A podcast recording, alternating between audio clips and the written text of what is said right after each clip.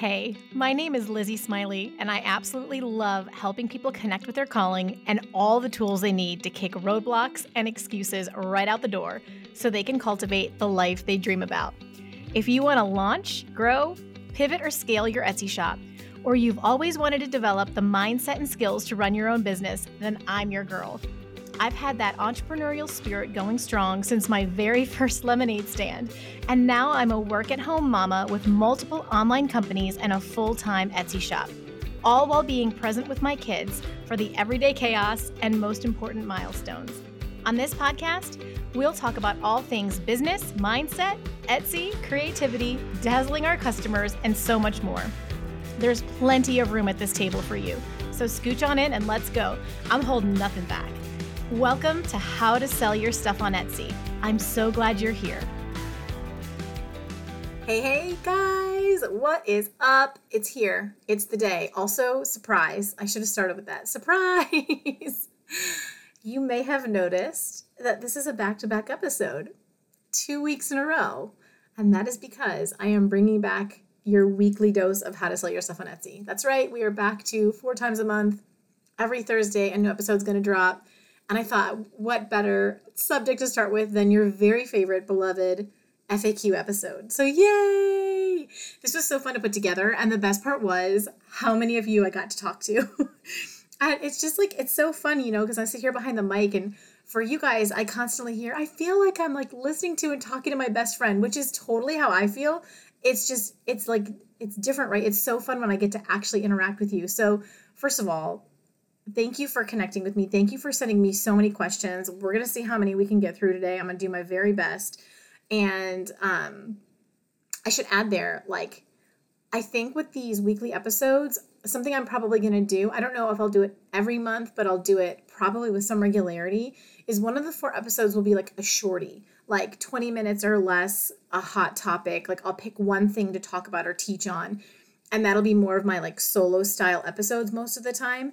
Um, so let me know your thoughts on like what you'd like to hear for those. But I'm thinking I'm probably not going to be able to hit all the FAQs that I got, but I could do like I could catch up on FAQs on some of those short episodes, or I could always do one or two FAQs on every one of them, and then we could kind of have rolling. Like you can send me your FAQs. So I don't know. Let me know. Like first of all, if we are not friends on Instagram, I've been way more active over there and like posting stories and I'm back um, on TikTok.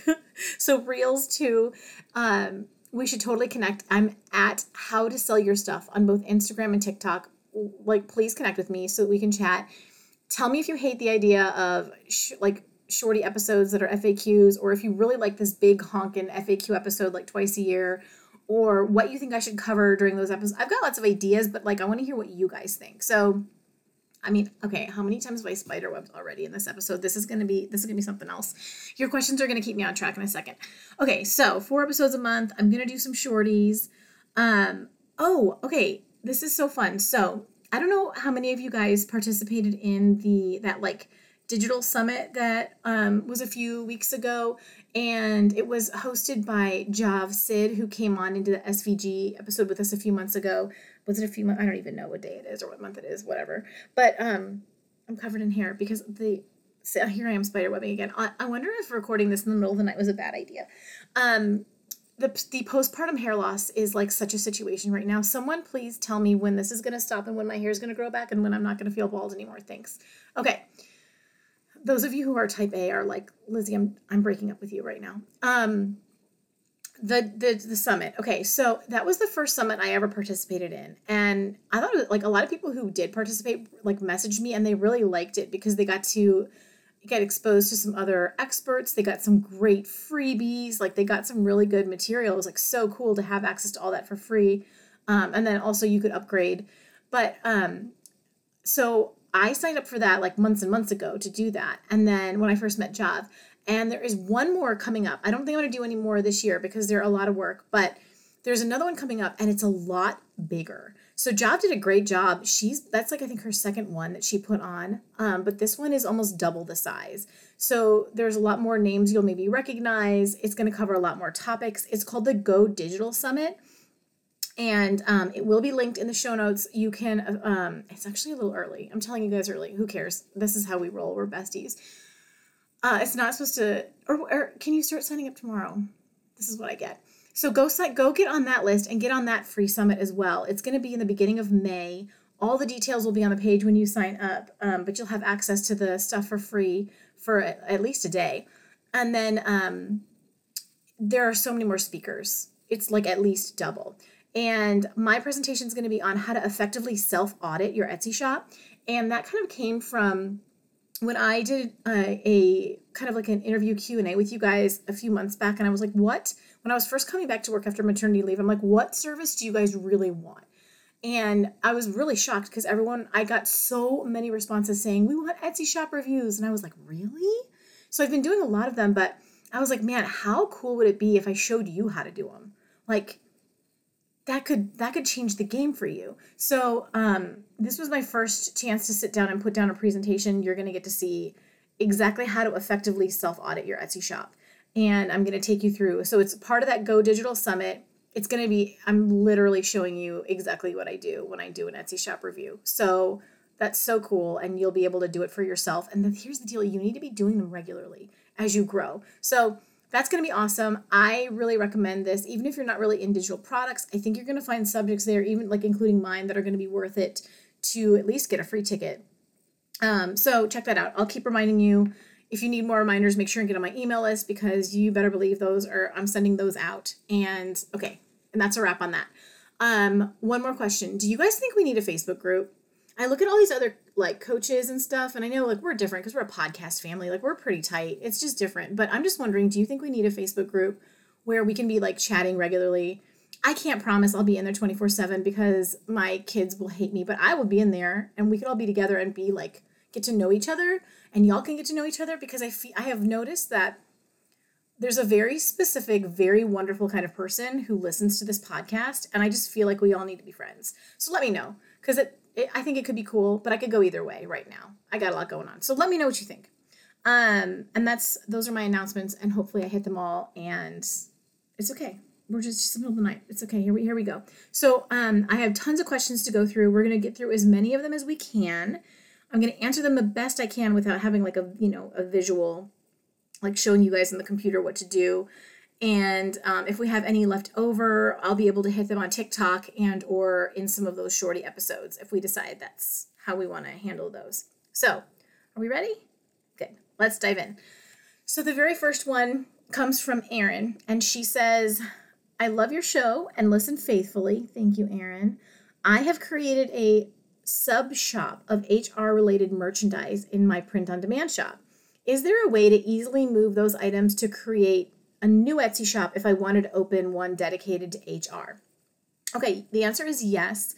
The um, the easiest way to do that is Etsy has a way that you can download the data. Like you can export your listing data and then you can go import it into another shop or you know use it somewhere else. It'll it'll create like a like a file, probably like an Excel spreadsheet type file, like a CSV or whatever. So um, I will link in the show notes under your question a, a link to where you can get that, where you can ha- like the steps you need to take to get that export.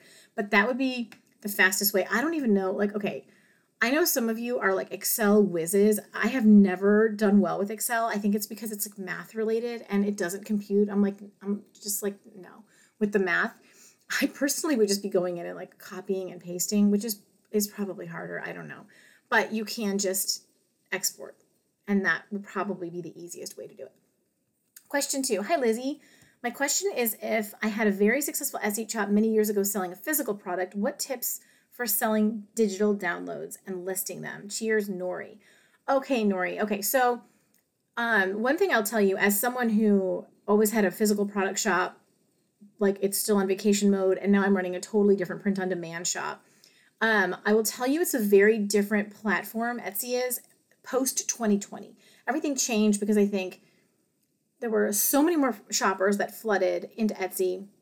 There were um, so many more sellers that flooded into Etsy. It just changed. They had to add all of these bots to help, like, cut down on the spam and the fake accounts and things like that. They had to put in all these things to protect sellers and shoppers from um, just people who weren't going to take it seriously or really like protect the integrity of the platform. It's just different. It's different space. And then on top of that, digital products are really different as well. I will tell you they're awesome and there are endless possibilities. And I feel like Etsy is only becoming more and more friendly towards print on demand and digital products. So like don't even hesitate there. Um, what I'll say about about digital products is you typically to be successful you have to have a ton of listings. Like the shops that are really successful have hundreds if not thousands of listings um, which i don't think is i don't think that should demotivate you. I think you just need to be prepared to regularly be adding more listings each week.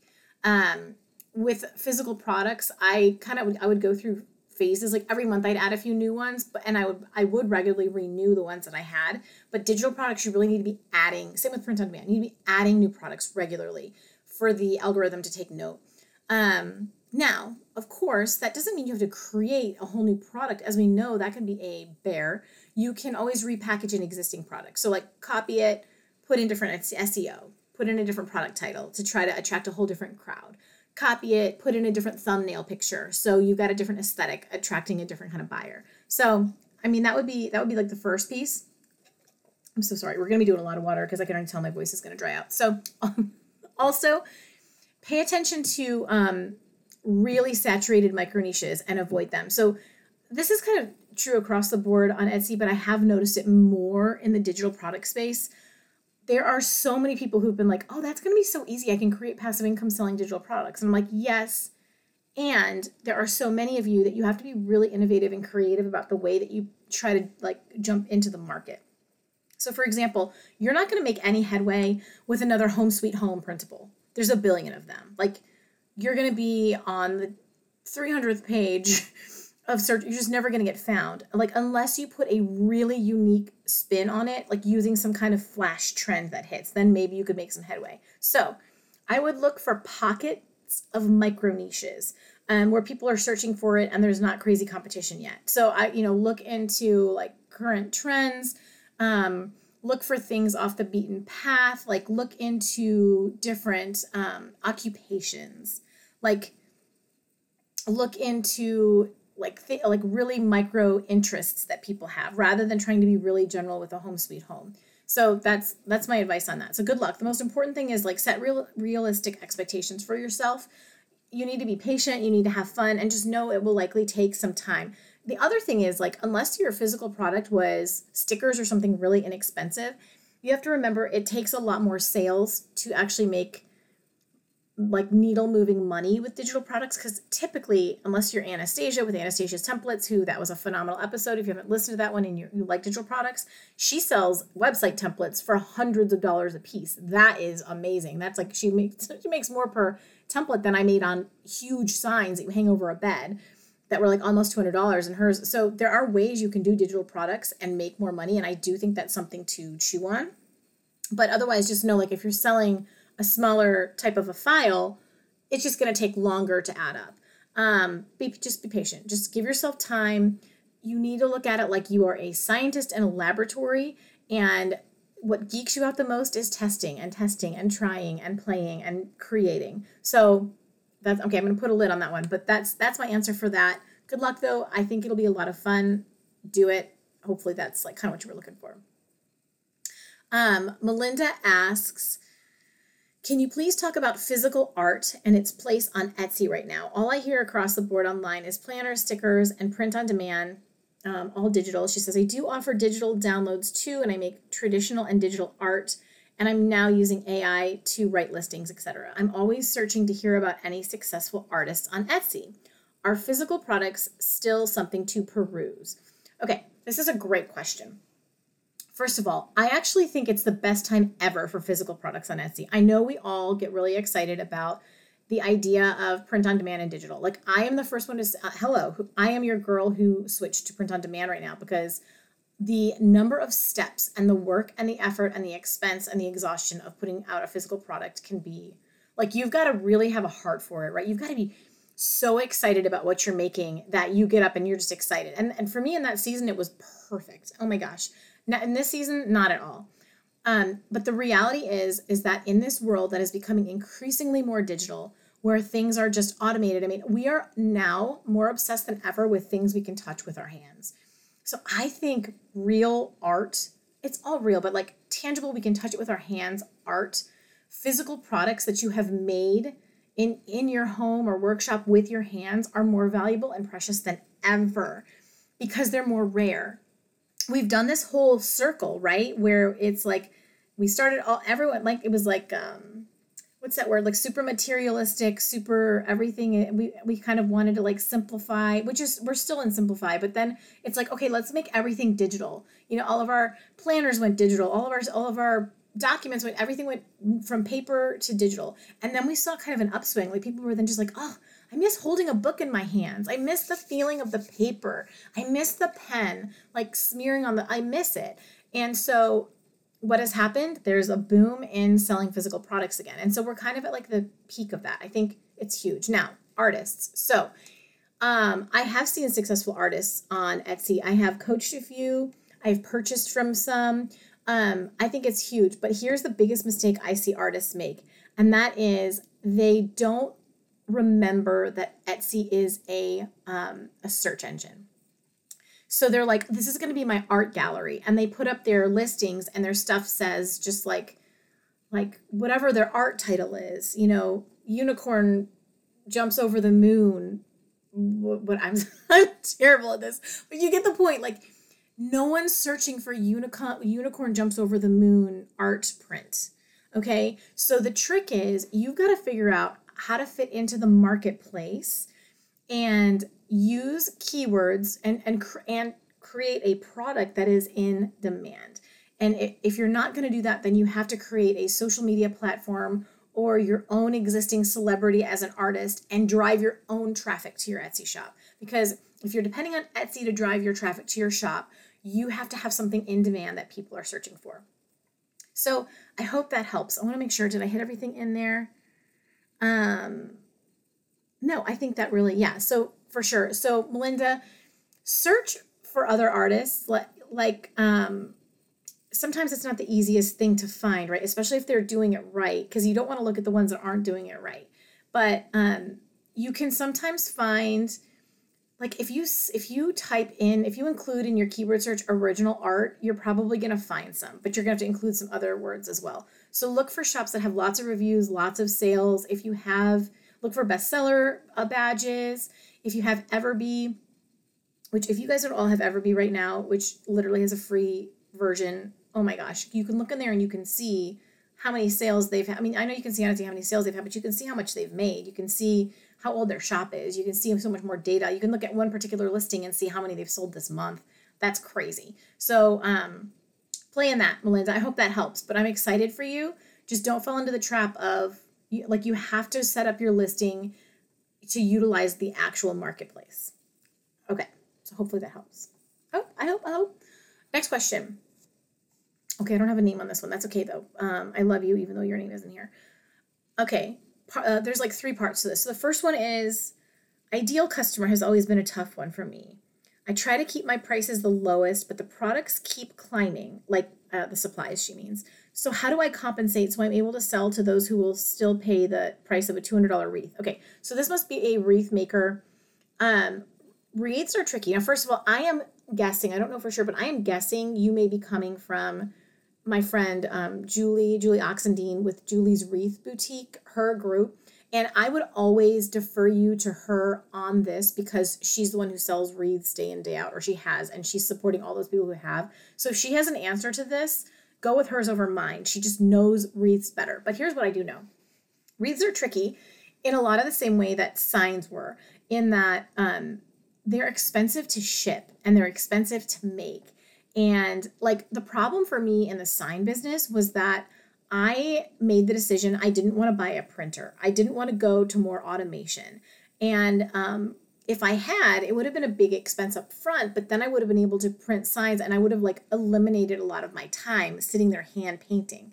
Because here's the reality the customer, the end customer, I thought they would be willing to pay more for mine because it's painted versus printed. But the vast majority of customers did not care, did not pay attention. There was like such a small number of people who were like, oh my gosh, I've been hunting everywhere for someone who actually paints their signs. Thank you. Like, majority of people couldn't care less and they just wanted the best price they could get for something somewhat handmade by a small seller. So it made it impossible to compete with people who could who could have lower prices and print their things because they weren't hand painting every one of them. wreaths are the same because the the the supplies are expensive and the shipping is super expensive. So, um, here's what I would do if you want to stay in wreaths. Um, I would. I think part of what you're asking too is like with ideal customer. Oh, I want to. I want to simplify this for you. Your ideal customer is anyone who would buy a wreath. Okay, I don't want you to complicate it in your brain thinking you've got to be like my ideal customer is a farmhouse style person. I mean that that might be if every single thing you make is farmhouse style, but I don't think as a wreath shop you have to be like that. If you were a home decor shop, I'd say mm, pick a style, but you're a wreath maker, so your niche is anyone who wants to buy a wreath. So you can have products that run the gamut. Like find some really cute trendy wreaths that you can make as like as cheap as possible. Make them look good. I'm not saying, but I'm saying like buy some stuff in bulk the ones that you know you can fly off the shelves, you can put together really fast. Because I know there's some. I have a friend who's a wreath maker. I know there's some that you can make um, much more quickly than others. So have some that you can sell cheap and easy, and totally feel like you can have some that are two hundred dollar wreaths. I kind of did like a little search before um, getting on to record, and I didn't see any wreaths that were like two hundred dollars. They may have been with shipping, but they were definitely up into the one eighty or one ninety range. I think you've got to have like you have to you have got to have the perfect wreath if you're selling at that price. It's got to be banging.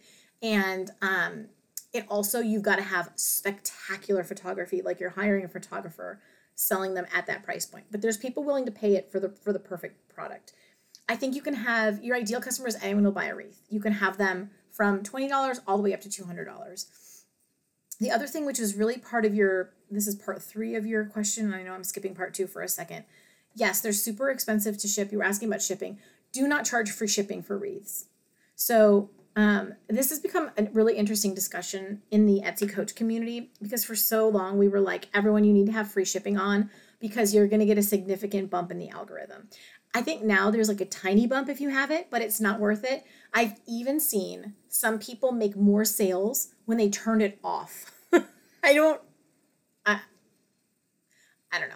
So here's the deal just price your your wreaths normally have shipping as a separate line item you might here was something i had to balance with the signs i had to kind of um, split the difference so i priced my sign a little bit higher so i could price my shipping which was a separate line a separate price point a little bit lower because some people there's like psychological breaks in the numbers when they see shipping get to a certain amount but do not do not run free shipping on wreaths they're too expensive to ship. It's just one of those products. They're a tricky one. I think it's amazing you're going after it.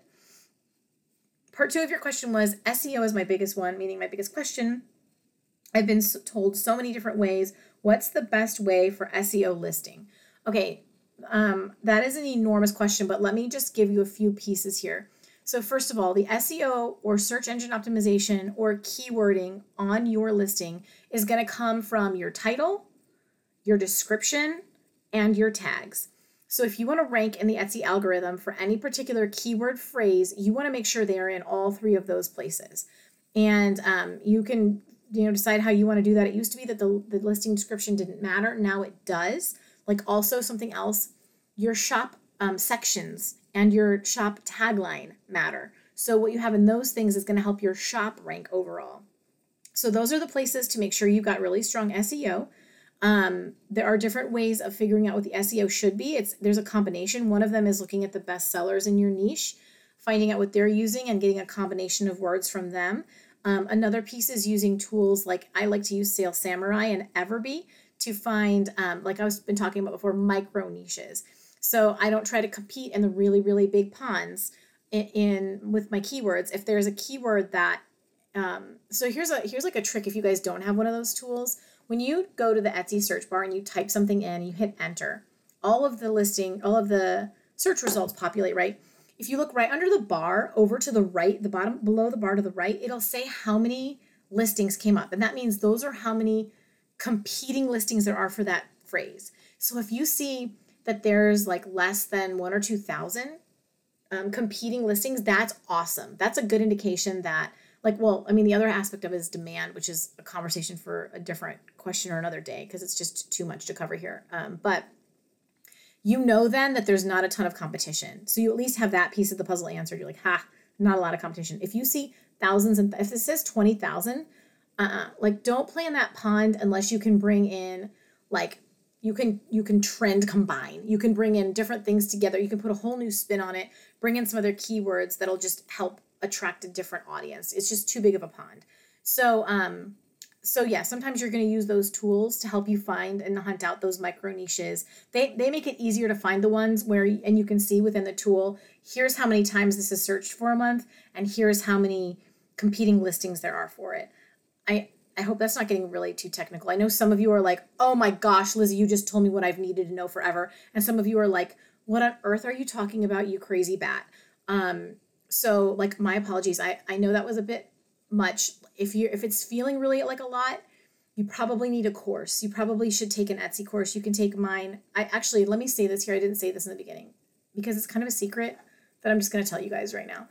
I am in the process of completely revamping and rewriting my course it is going to have so much more. I wrote it in um, 2020 and it's still awesome. It still has everything I use, everything I'm using now for my print on demand business. But I've learned a lot from. I'm gonna like majorly beef it up, and and anyone who's already in it is gonna automatically get the new the 2.0 version. Okay, so right now it's priced at $97. It's gonna be I don't know yet because I don't know exactly what's gonna be in it, but somewhere in the 500 to $700 range when I'm done because of how much I'm going to add. Um, even right now it can make you a ton of money i get emails from my my testimonials like all the time on people are like oh my gosh you just killed it for me this is incredible this changed my entire life um, but i'm going to make it even better so if some of what i'm talking about feels super over your head i would go get in there here's the thing you can get it for $97 now and in a few months get this automatic upgrade basically like you saved 500 bucks so, I mean, I can't believe I'm telling you, I'm shooting myself in the foot, right, you guys? But but that's okay. Y'all are my friends, so you get the best deal. You get the secret. This is the time to go grab to go grab that course before um, I will. It'll definitely. I'll be letting my email list know before it it goes up. But um, so just know that if my SEO language isn't making sense, you need a course. Mine or some like if you're in print on demand, you need Jenny or Heather's course. If you're in digital products, you uh, here's the thing. I'm not going to list it all because I'm going to overwhelm. Here's here's the secret. I know I like sometimes run run an, an ad for this, but I'm going to tell you this here because it's better. My resource. Okay, here's here's who I want to be. Like I'm obviously I've got expertise in especially in physical products, and I'm building my expertise in print on demand products.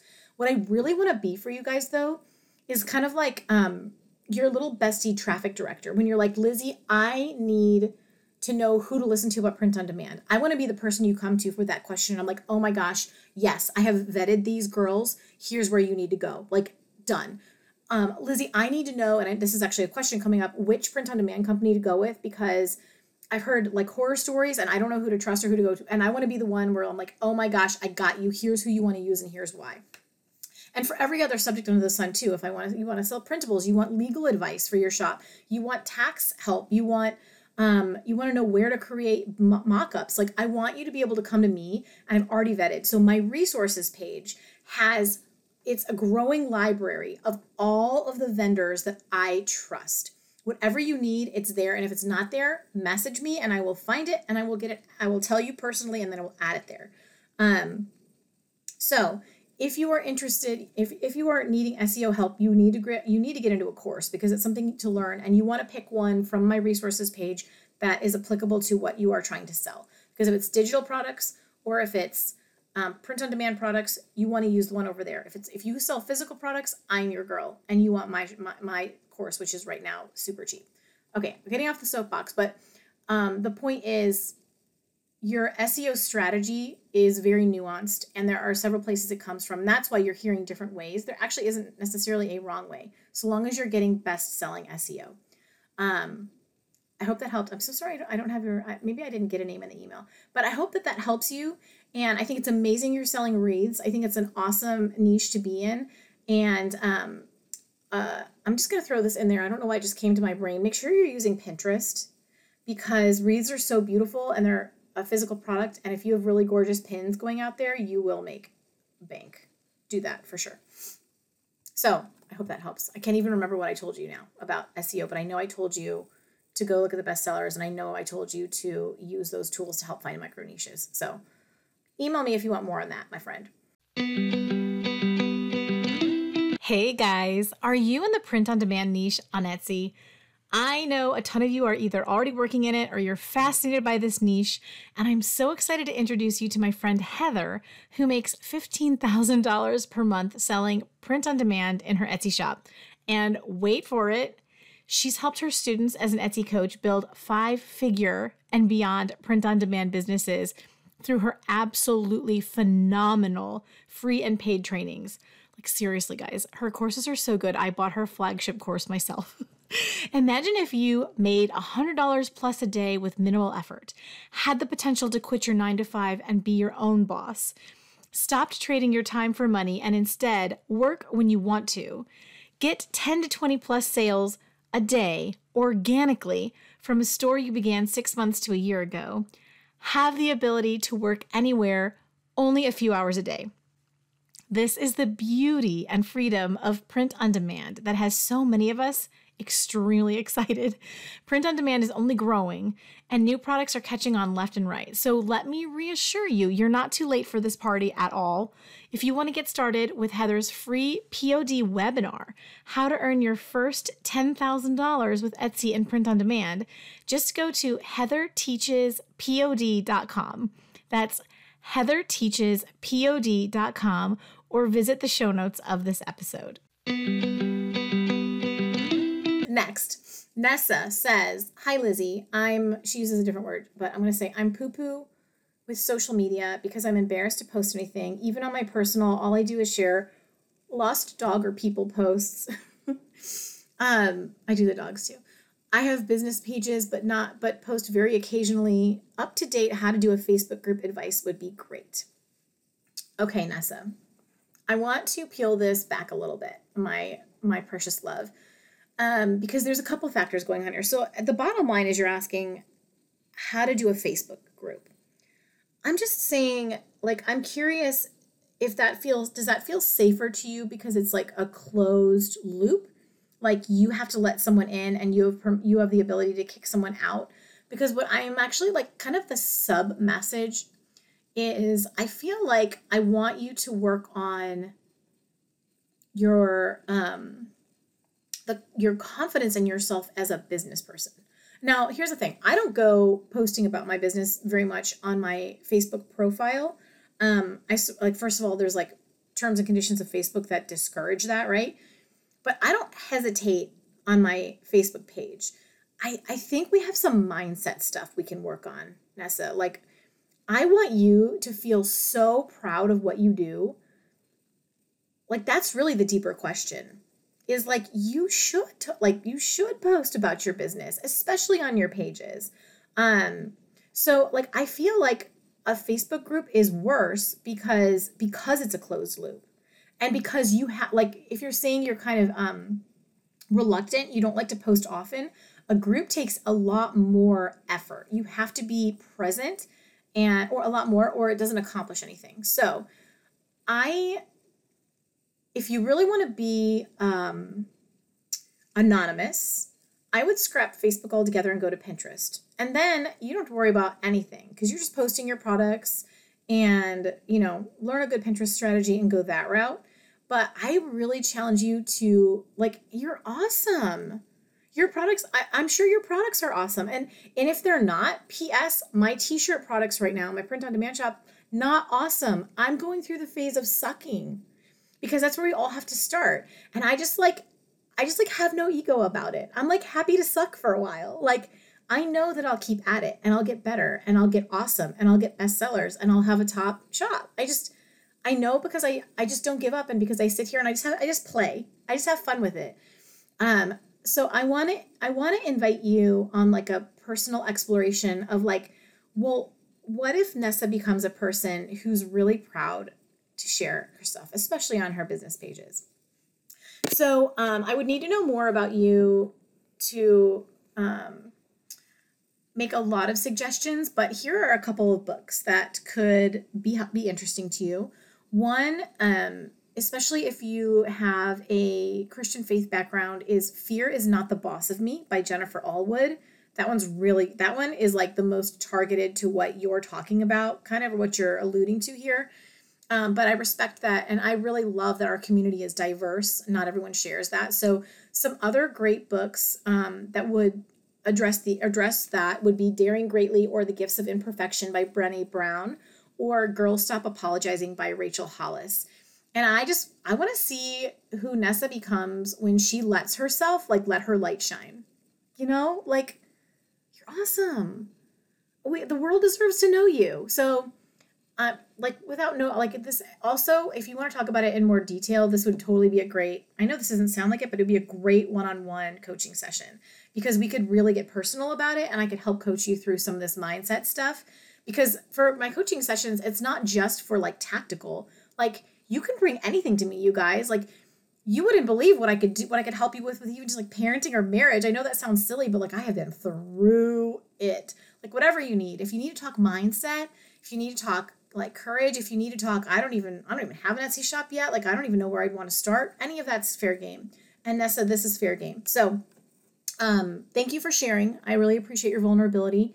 And um that would be great. If you really really want to go after facebook um, you want to learn more about facebook marketing you're going to want to check out um, julie's biz boutique which i will also link. You know what? I need to like put a little message in here for myself or i'll forget. Julie's and her monthly membership will give you um i'm typing and i'm typing what i'm saying instead of what i'm trying to biz boutique um her her little monthly membership she's going to have a community that's going to come around you that's going to encourage you and make you feel more confident but she's also going to give you all of the like actual up to date training. Hers so like you make a good point right? Because it changes a lot um, the algorithms and things change. And so when you're in her group, she's constantly letting you know what the changes are and keeping you up to date. And that would be the route I'd recommend if you really want to dig into that. I just think there's a deeper question there. Okay.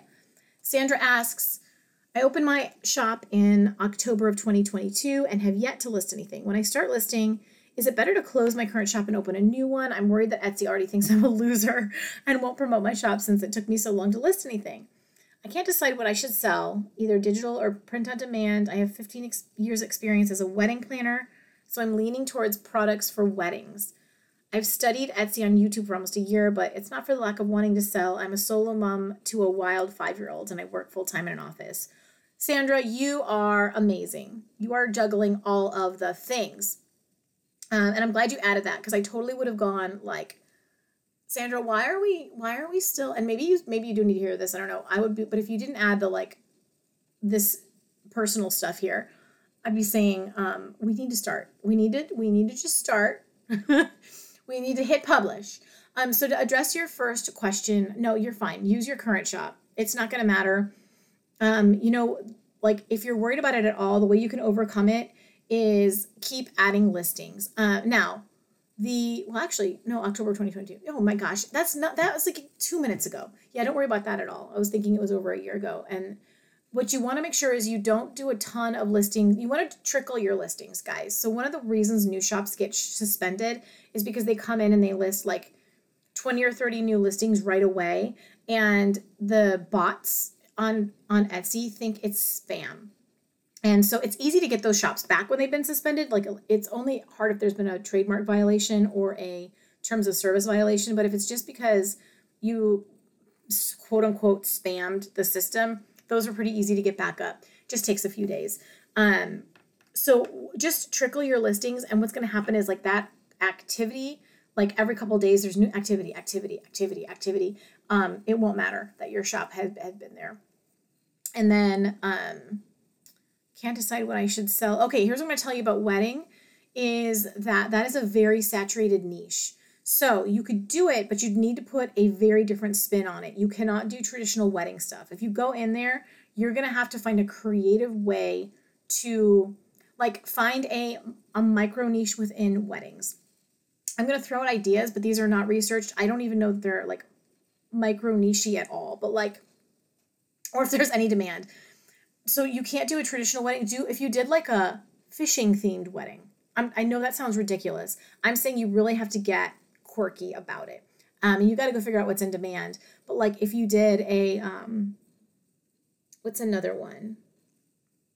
Um, a double wedding. You know when like two people they do like a combined wedding, like a set of twins they both get married on the same day. Like they do like a joint wedding It would be something super off of the beaten path. Um, so yeah, that that's what I want you to know about that is that it would be really hard to break in if you want to do weddings. Um, also, so you are amazing. I I hope that you can get started soon because like you literally you you're at a point now where you've done enough researching and you need to start testing because I I'm all for being prepared. Okay, I am a researcher big time. I I wish I could talk to you guys about research more. Like you don't know my obsession with research, but like people think it's boring. It's actually the secret sauce. It's actually everything, especially on Etsy. So I try to find like sexier ways to talk about it, but um it is everything, but you've done enough of it and now you need to be the scientist. Now you need to get into the you've done your research, you got your materials, go into the lab and just start playing around. Thomas Edison, how many times are we going to test to try to figure out like a light bulb? Okay? So I'm just going to say that Sandra, I want you to I want you to get started. It's okay if it sucks in the beginning. Can I tell you? Me being a multiple six-figure earner starting over and sucking, like you got to just have no ego about it. It's you can just like laugh at yourself. It's fine because you're just to get better. Okay, moving on. I'm to have a sip of water here. Okay. Hey Lizzie, I'm still learning and just getting set up, but I have a question about print providers. How important is it to print the right print, uh, the right providers initially, and how hard is it to switch providers later down the road? I find myself in analysis paralysis, deciding between, and she's like listing names, or um, another company with bulk tools, but you're locked in to their providers. Maybe I'm overthinking it, but wanted to get to. Oh, this is Dave. Um, wanted to set a strong foundation and visualize the long view with this. I want to set up an efficient, repeatable workflow, and the backend provider seems key and would be hard to change your entire shop, your entire collection later. Okay, yeah. So, Dave, um, I am using Printify, and my backup is Printful for when things are out of stock, which I've heard like around holidays and things like that, you've got to be able to pivot. Um, the reason I'm using them is because the people who I know who make six figures and sell thousands and thousands of, of uh, print on demand items use them.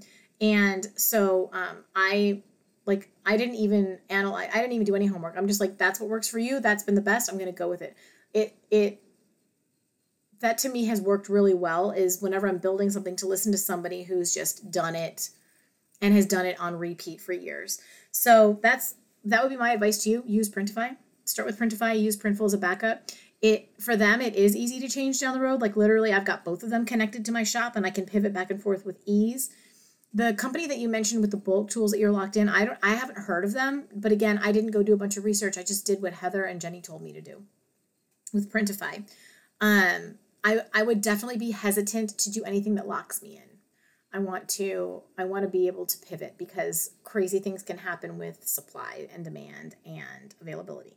So I hope that helps. That's what I would do. Hey, hey, you guys, coming in hot with a pro tip. Are you ready? Do you use special fonts, graphics, SVGs, or other digital goods to create your products or run your Etsy business? You need Creative Fabrica. So, for years in my shop, I walked that fine line of either using stock fonts and graphics that were right there on Canva and I had a ton of trouble differentiating myself because let's be honest, everyone else was using them too. Or I had to go invest a ton of money, sometimes hundreds of dollars, to buy them direct from a designer so I could create something extra unique and stunning, right? And don't even get me started about the whole factor of making sure I had a, a commercial use license so that I could use it for business. It was a whole whole nother expense and hassle, to be honest with you. Um, but I have since found a better way, and I'm letting you in on the secret, okay? Enter Creative Fabrica. You guys, getting a membership to Creative Fabrica has been a game changer for me, okay? I've literally saved thousands of dollars. I'm able to create faster because I no longer have to scour the internet for what I need. It's very convenient. Not to mention, I don't have to wait for my budget to allow for a new digital asset before I can create something new. I have this membership, I can just access it whenever I want. So, what is it? Creative Fabrica is a website where you can access unlimited digital goods for just $9.99 a month, like $9.99. This uh, my jaw drops because this is this is an insane deal because everything comes with a commercial license as well, which means you're allowed to use them legally for profit. And, and I, I have to chuckle because this is this is less than I used to pay for just one font before, y'all. like $9.99 for access. Okay, they have over 6 million fonts, graphics, and other digital resources that you will have full access to at any time. It's essentially like like to be honest, this is like the top Etsy seller's best kept secret that you are now privy to. Welcome to the family. Did I mention you belong here? You belong here. Um, and on top of that, Creative Fabrica, so they discovered this podcast. They reached out to me and they were like lizzie I, we want to offer your audience like a special a special little perk i'm just like well we love that tell us what it is so now you guys can get one month free you can get a free trial for up to 10 downloads and you can test drive it and see if it's a good fit for you like i i literally pay my own membership i love it so if nothing else like take a free trial stock up on some fresh stuff for free thank you creative fabrica and if you love the service as much as i do it's just $9.99 per month to keep it going. And you can also um, cancel at any time, no questions asked. I love that. I love it when they do that. So if you want to jump in on this sweet deal, just go to howtosellyourstuff.com forward slash creative. Again, that's howtosellyourstuff.com forward slash creative. And you can grab that free trial. I'm so excited, you guys, to share this with you because oh, this is like one of those pieces to the puzzle that can just change everything. It can just up the whole game. So just like let me know how it goes, okay? Gina asks if you sell something locally, is there a way to not charge shipping? I'm a new seller on Etsy. So there are a few ways to handle it, Gina. One, you can have a free shipping guarantee or literally um, set up the shipping to be zero, like on the inside of the, like on the actual shipping profile. However, it would apply to the listing for all buyers until you changed it. It wouldn't, you couldn't just designate it for local only. Um, I don't know if you're meaning this for like somebody you know, or you're just thinking, gosh, what if someone in my area does it? How could I save the money? So that would sort of, I would just affect my answer. So, I mean, you can also set up a sale or a promo code in the marketing tab of your shop manager to set it for free shipping. And just like, for example, if you're you know, your friends or family were going to order, you could do that and then they wouldn't get charged for it. A very worst case scenario, I did this at times, well, when it happened for me, if a local person buys something, you can refund their shipping. So I did that. And then, like, if it was someone I didn't know, I'd have just like porch pickup, um, like a Facebook marketplace kind of a situation, but from, from the Etsy account. So here's, here's what I want you to know though. The only nuance here that can get tricky for new shops is that if there isn't a tracking number that proves that your product and order was delivered, Etsy will, for a new shop, they'll hold on to your money for a while. They call it a payment reserve and they keep it for 45 days when there isn't a tracking number that can help prove that the product's been delivered. Um, it's a safeguard they built in after 2020 when uh, they, they wanted to have the funds available to refund shoppers from if a seller was like running a scam or just didn't follow through they were trying to protect it. Was it was a it's a it kind of stinks as a seller but it, i also get where etsy's coming from because they got so burned. And um, you know sellers have to take responsibility for delivering the product or or issuing a refund.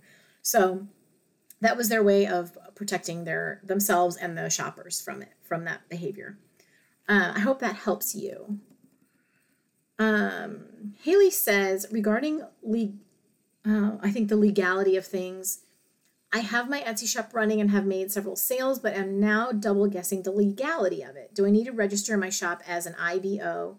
Do I need to apply for a license to have my Etsy business? I don't want to get in trouble for missing a step Etsy didn't walk me through. Great question. Okay, so I have to say, um, for your sake and mine, I cannot offer legal advice because I'm not qualified. So, what I'm going to say here is for informational purposes only. Um, also, these can be pretty nuanced uh, depending on where you live. So, there is not a requirement from Etsy to set up anything, and that's why they didn't walk you through it. So, as far as Etsy's concerned, you're totally legal and you can be a sole proprietor and run your shop with just a social security number. They'll send you a 1099 if you if you meet the criteria at the end of the year. Um, the only reason there would be like a legality issue, again, without knowing where you are, is if you live somewhere with specific rules that require you to have a license for example, in Texas, I don't have to have a license. I can just be a sole proprietor for my own business or for an Etsy shop or whatever. So you're going to need to look into your local country, state, county, city laws for that. And yes, it can get that refined. Like New York can be particularly crazy.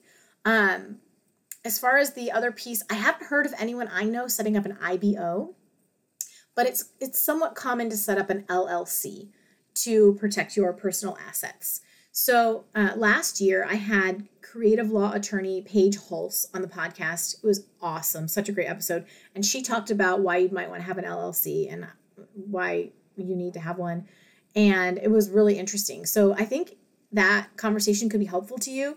It was podcast episode number 36 called How to Keep Yourself Out of Legal Trouble in Your Etsy Shop. And I will also just link the show notes where you can access it, the YouTube and the um, right inside the show notes is a is a is a podcast player where you could play it right there as well if you don't want to go hunt for number 36. But I think that'll help answer some of your questions there.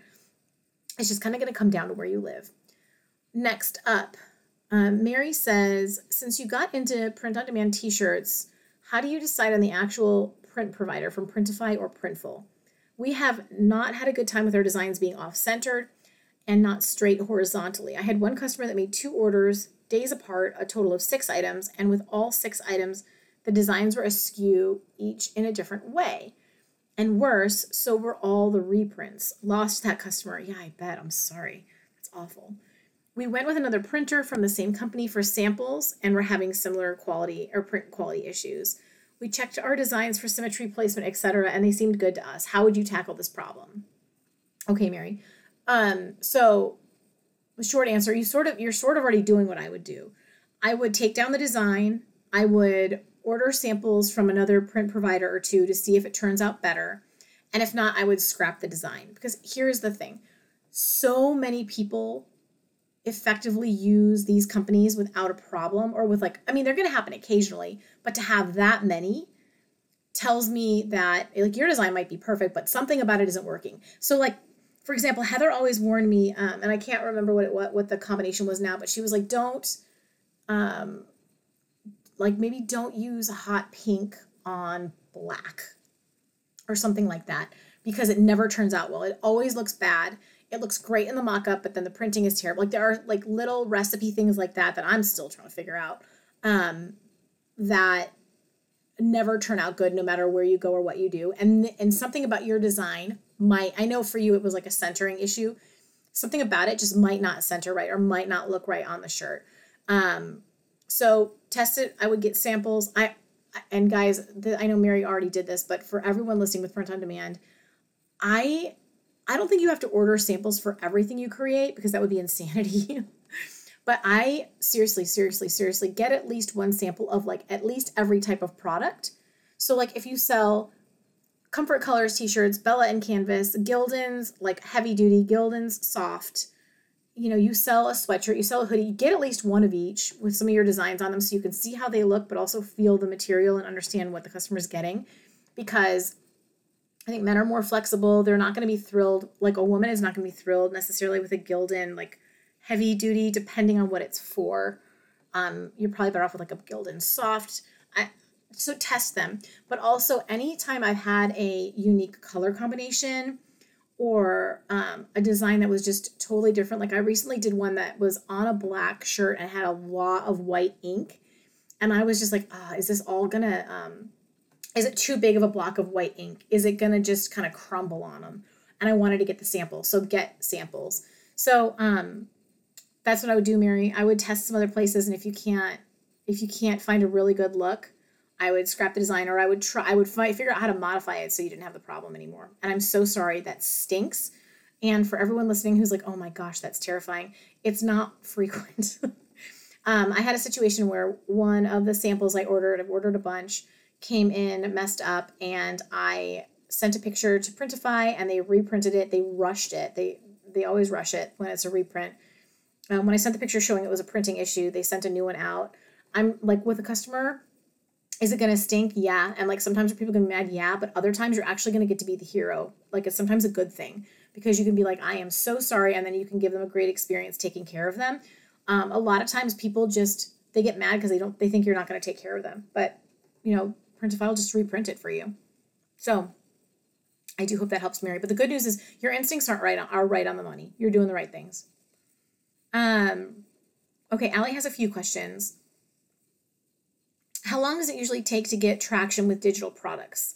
I'm in the wedding stationery niche, opened my store about two months ago. Okay, so um, that we this alludes to something we talked about earlier. The wedding niche is so saturated. So, like, bottom line is you need to figure out where you are in the search results. If you're coming up on page 50, it, it'll take it'll take until eternity to get traction. You have got to find a way to penetrate that niche uniquely, going towards a micro niche group within it. Um, you just cannot compete with the mammoth that it is. Now, as far as just generally how long does it take to get traction with with digital products, it can take five minutes. It can take like if you've got something that's in demand that's gorgeous that gets listed, the algorithm will help you immediately. Um, and it it's it's not like just a waiting game. Like literally when you first post something, it's especially as a new seller, your stuff goes to the top of the feed for a while, for at least a day or two.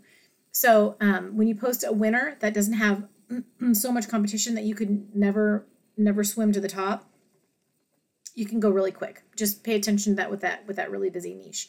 When do you recommend ads and how much do you recommend to spend in the beginning? I recommend ads for products that have already sold. Um, I do not recommend that a seller who's just like, okay, I'm trying to get, I'm trying to establish myself, get to the top. I do not recommend running an ad to try to get your products seen. You only want to use them for things that are tested and true, or else you're going to waste a ton of money. There is a like a slight exception to this, which I may get to talk to here in a little bit. I mean, I am like, how far into this are we? Is the question. I can't even see the like the recording time. Okay, we're already 50 minutes in. So we're gonna end up with like a part two episode of this, which is fine. Um, you're gonna uh, you you do not want to you do not want to waste money on ads until you've already sold the product a few times and it's proven to be a good product that will sell. In the beginning, you also even when you do that, keep it really really low, a dollar or two a day, and then gradually grow it as your sales are making up and exceeding the ad budget. How much time as a new seller do you recommend putting into Pinterest?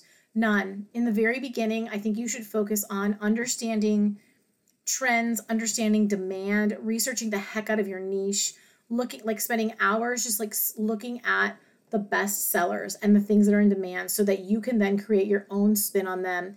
You can understand SEO. That is where in the beginning you wanted to start because you don't Pinterest is awesome. I use it. I recommend it. Social media is great. I do it because I'm already a seasoned seller um, you don't need it. Like literally, there are millions and millions of shoppers on Etsy, and that is enough to completely get all the sales you could want. So Pinterest is something to add if um, you know you're wanting to grow to the next level, or you know you need to. You're just you've got to you've got to try something different. A lot of times, if Etsy isn't working, it's because you either there's something wrong with your um, usually like your SEO or your listing photo there's something wrong like that you're you're selling something people aren't searching for or you're in a pond that's too big that there's already there's too much saturation in it and you need to go a little more micro. So i hope that helps Allie.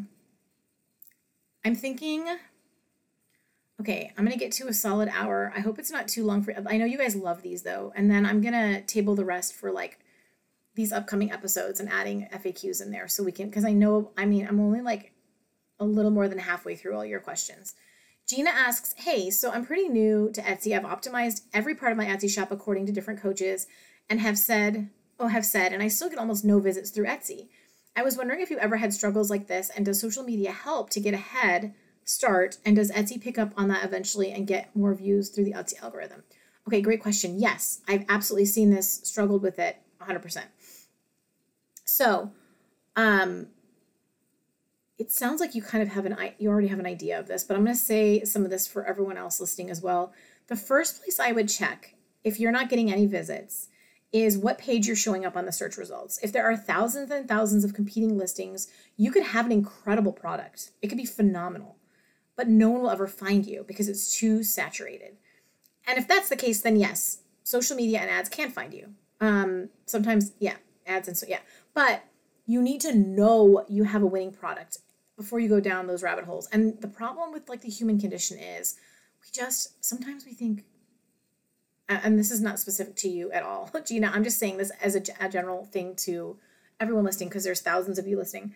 A lot of times we think we go one direction or the other. We either think we're better than we are, or we're really hard on ourselves and we think we always stink. A lot of the times we're not in the healthy middle. So um, you need to figure out before you try to go down these other paths, you need to know you have a winning product. And it's just that you're in too big of a niche. And again, I would always suggest like niche down, get micro niche.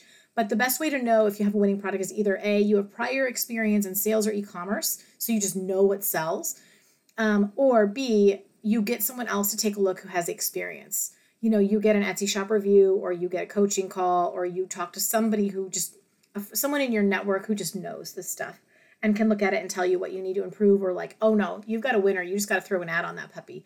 Or oh no you got a winner. You just got to get that up on pinterest. No it's not going to cost you anything to throw it on pinterest like it would with an ad. So but otherwise i recommend hunting down from uh, micro niches where there is some demand and people are searching for what you have but the competition is lower. I'm going to make sure i hit everything in here. Um, so yeah if you start getting social media and ads can help send more views to you. And then the next question is are they converting to sales? Um, if you get lots of, it's like, I think this is a question coming up. It's the next one. So, okay, so table that, and we're about to talk about this next piece about how do you know if you have a um, a problem with your product. Chelsea asks, how to how do you know when your design is bad versus needing better keywords? Now, so this is all these all go together. A, if you're getting lots of views and no sales, it is likely your design um, that is the problem. It can also be that there's just a bestseller badge on another product and everyone's going toward it because it's just showing up as the first option and it's got all of the little stuff around it saying this is sold 20 times in the last 20 all of that stuff this that the social pressure of that makes a difference so again if you're getting lots of views and no sales it, there's likely an issue with your design but it also can be the bestseller badge. On the other product, um, your pricing is higher. And so there's all of that social stuff, plus your pricing is higher. That's getting you ruled out every time. Or it can sometimes be your turnaround time. If they can get the other one um, a lot faster, sometimes that'll do it. B, if you're not getting views, keywords is the place to investigate, plus market saturation. So you see what I'm saying? Like the, the views but no sales, you look at the product and the pictures. The if you're getting the views and and um, if you're not getting any views then you've got to look at are my keywords good? Am i using the right terms that the perfect customer is is typing in the search bar to try to find my type of product? And then you also have to look at market saturation. What page are you showing up on the search results? Um, also pro tip if you are i know i'm like i'm talking like the alvin and the chipmunks and i know i've said a lot of things. So if you are uh, multitasking, I want you to come back to me on now and hear this because if there's nothing else you hear this entire training, this is going to help you. Whenever you do this research and you want to find out where you're showing up in the search results, which all of us need to do, I do it I like pretty regularly for different products with both of my shops. You have to start by opening an incognito window, or sometimes it's called a private browsing window, depending on which um, what is it called, which browser you're using. If you're using Chrome or um, Safari or whatever. You want to find the private browsing because if you don't, and you just go to Etsy.com and whatever you know tab you use all the time, it has stored the cache is filled with all of the previous data of what you've looked at, and it's going to influence what Etsy shows you. It's going to show you what it thinks you want to see.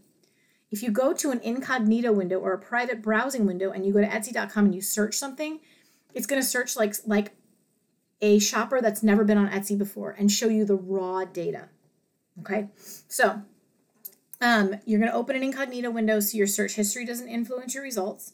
Then you're going to go to Etsy search and you're going to type in and search for your keyword phrase that you're trying to rank for.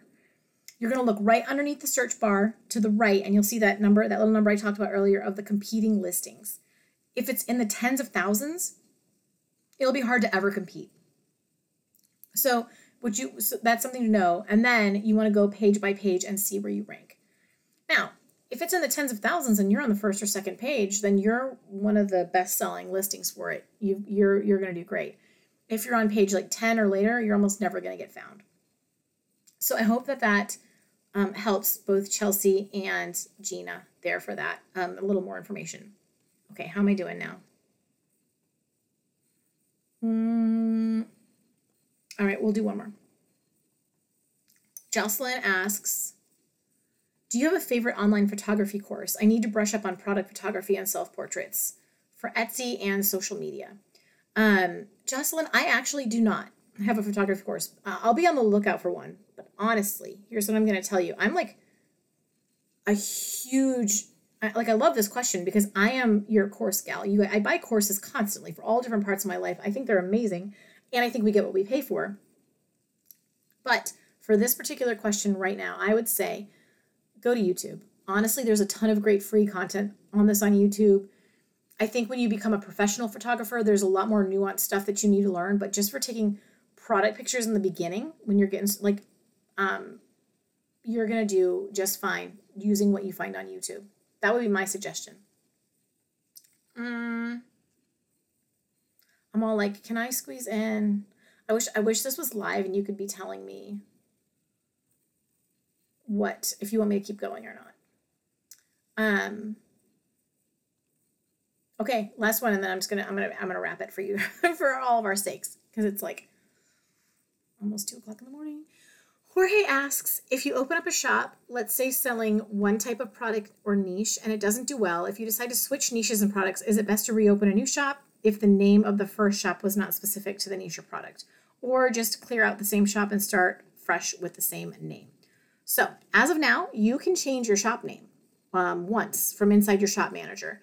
And that's what I would do. I would start by, yeah, you can clear it out and just change your shop name. Um, I tend to recommend as you're picking your name, I actually don't recommend getting super niche with your name. I recommend using something um, that's very memorable that someone will remember and be able to type if they want to come back to your shop and they don't think to go to their previous orders or favorites or whatever.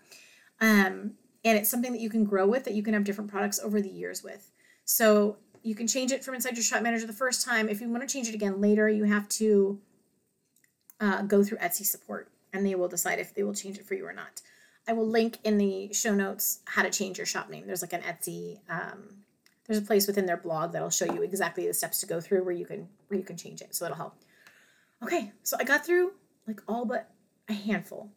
and some, I mean, to be honest, some of them are still coming in. So um, I think that is a really good stopping point. I feel like we covered so many. Like I, I, I, I'm like wondering if your heads are spinning as much as mine are. Mine is right now. I don't know if it's like the the allergens, the lateness of the hour, or how much we covered. But I think that was awesome. It covered a ton. I hope it was helpful. Please send me all your feedback. I am here to serve you guys. I want to know what's helpful. I want to know what isn't. I want to know um, your feedback so that I can continue to grow and get better because, like, it's just not about me, it's about you. Um, and I want to know. So, uh, I will see you next week. It's going to be awesome. Like my lineup of speakers now, like I'm getting access to just the coolest stories, the coolest companies. You guys, we are doing some awesome things together, you and me, and me and you. Um, and a lot of really cool people are taking notice and want to come be a part of it and talk to you guys and meet you. And I promise you, I'm being so picky. Um, you wouldn't believe the number of people I turn down because they're just, you deserve the best and you deserve the highest integrity and you deserve the content you want. Um, it's just getting really exciting over here. So I will see you next week with another great episode, totally different. I hope you loved this. I I don't know what to say other than I love you. I love you. I'm so proud of you. I'm so grateful for you. I'm so blessed by you. And um, I'll talk to you soon. In the meantime, what do we always say? I need like my daughter here to say it this time. She's way asleep. Go make something awesome. I'll talk to you next week, guys. Bye bye. And that's a wrap on this episode of How to Sell Your Stuff on Etsy. Thanks so much for hanging out with me today.